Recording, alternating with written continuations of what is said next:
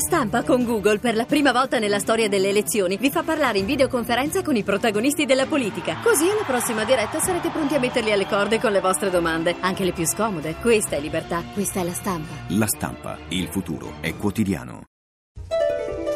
L'economia prima di tutto, a cura di Roberto Pippan.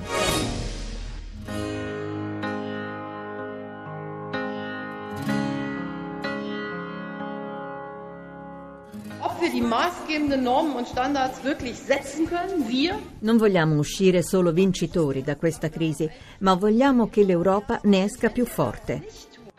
Se scambiano le offese con il bene. I paesi colpiti dalla crisi, soprattutto Spagna, Grecia e Portogallo, devono fare ulteriori riforme. Non ho saputo. L'accordo sul budget dell'Unione raggiunto nell'ultimo Consiglio europeo è un compromesso col quale si affermano più crescita, più competitività e le condizioni per una stabilizzazione duratura dell'euro.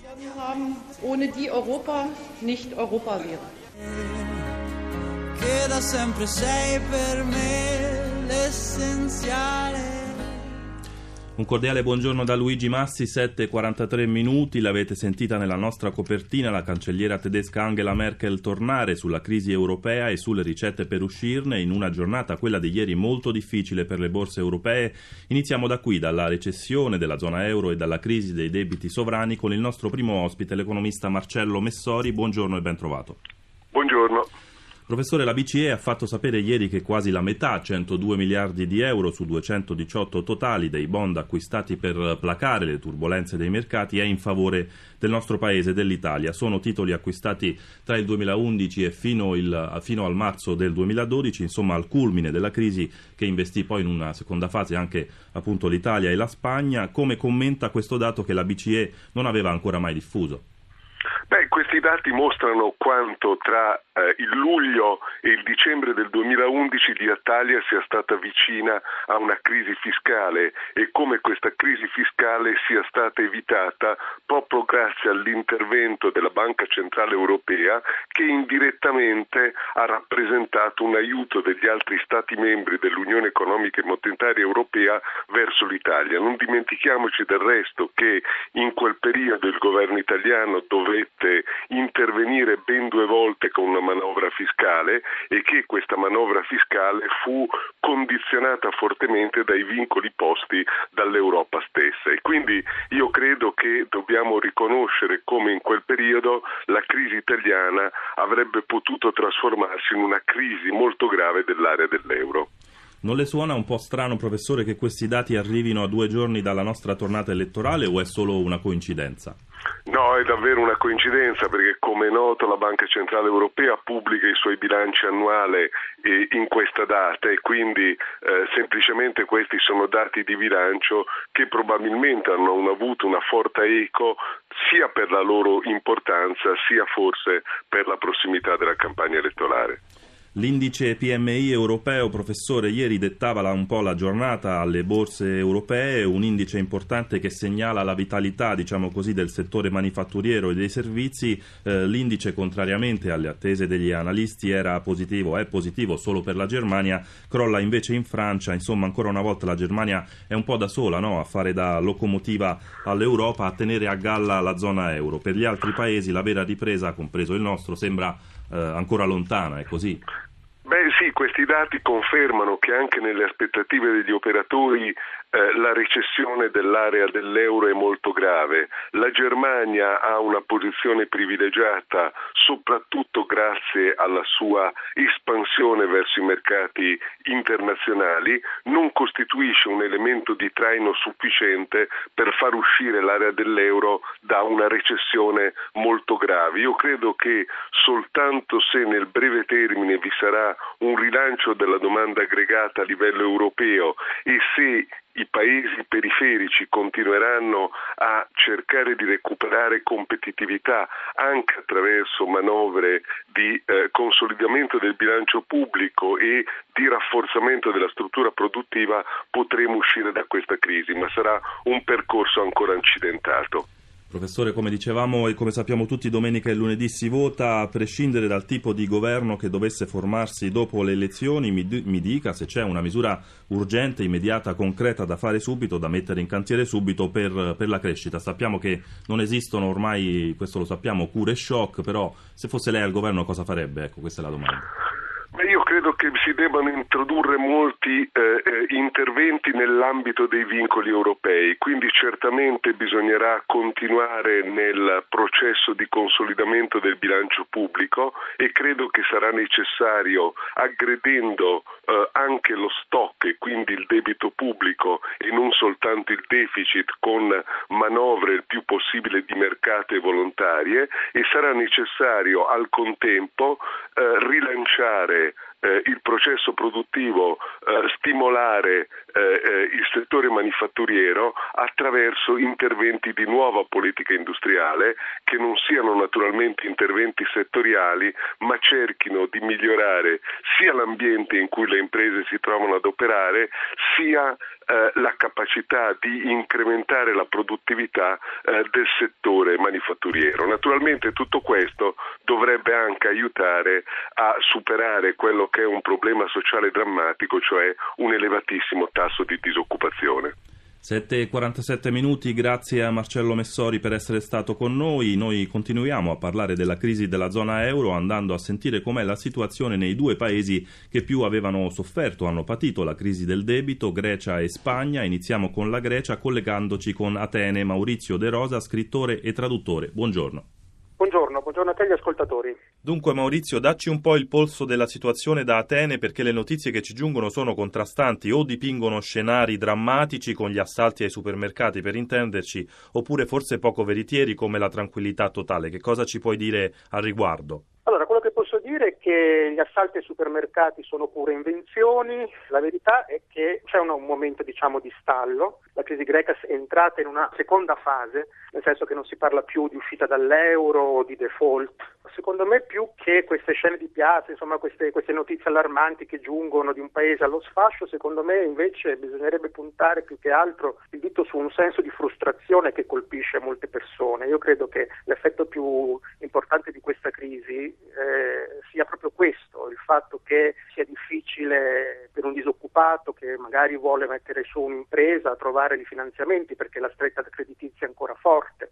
Lo dicevi tu, rimangono ovviamente i sacrifici per ampie fasce della popolazione, eh, eh, soprattutto in alcuni quartieri di Atene dove peraltro la gente si affida o si è affidata per le necessità eh, a forze politiche anche di estrema destra come Alba Dorata o al contrario di estrema sinistra. Insomma eh, c'è questo senso di, di, precarietà tra gli ateniesi, questo vorrei capire. Eh, guarda, il, la crisi economica, la recessione economica è chiaro che si riflette anche sulla tenuta del sistema politico. E sistema bipartitico che ha governato la, la, Grecia dal 1974 fino all'anno scorso e che è considerato responsabile dei problemi economici che sta vivendo adesso la Grecia, è chiaro che è molto sotto pressione. In questa fase la protesta ha trovato purtroppo uno sfogo anche eh, in questo, appunto, in, questa, in questo partito neonazista di Alba Dorata che è entrato in Parlamento per la prima volta, era un, un movimento di assoluta marginalità fino all'anno scorso, che dall'altra parte ha però rafforzato, direi proprio lanciato in orbita, il partito della sinistra radicale che ha avuto il 27% dei suffragi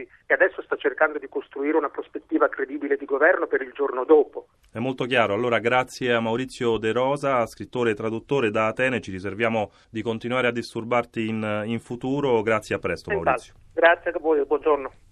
E andiamo a sentire anche qual è la situazione in Spagna con Andrea Nicastro, corrispondente del Corriere della Sera da Madrid. Buongiorno. Buongiorno a voi ascoltatori. Le ultime da Madrid, qual è la situazione innanzitutto politica con il governo Rajoy ancora scosso no, dalle vicende di corruzione e dalle inchieste giudiziarie? Sì, eh, Rajoy ha cercato nei due giorni, ieri e l'altro ieri, in cui ha tenuto il suo primo discorso sullo stato della, della nazione, sullo stato del paese da presidente, di sviare l'attenzione del paese dai problemi giudiziari, queste carte, queste tangenti che sembrano emergere emergere eh, in tutti gli angoli della politica spagnola, nel partito di maggioranza in particolar modo, ma anche eh, socialisti, nazionalisti catalani, eccetera. E ha cercato di farlo eh, dicendo che l'economia spagnola sta uscendo, sta tirando fuori la testa dall'acqua, è stata la sua espressione, portando alcuni eh, dei dati positivi, eh, alcuni dati positivi della, dell'economia, anzitutto la riduzione del deficit e la, le esportazioni con un miglioramento della bilancia dei pagamenti. Tutti eh, questi dati positivi portati da Raccoi sono indubbiamente veri, ma hanno un elemento negativo, hanno l'altra faccia della medaglia, perché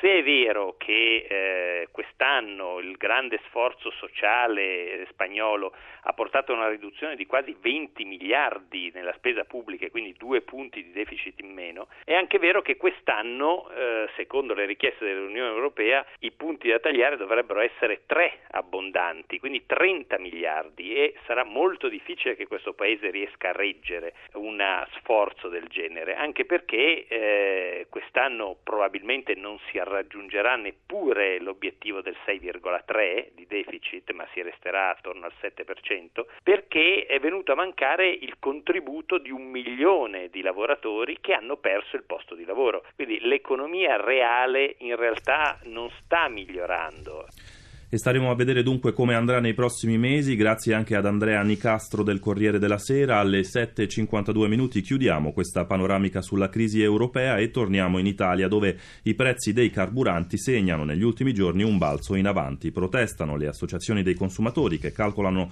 un aggravio di spesa per le famiglie di 160 euro l'anno e intanto diminuisce appunto ancora il consumo di benzina e diesel. Sentiamo Elisabetta Tanini. Prezzi in salita, consumi in discesa. Il costo della benzina per molte compagnie è ormai oltre 1,90 euro al litro. Sul diesel si supera la soglia di 1,80 euro.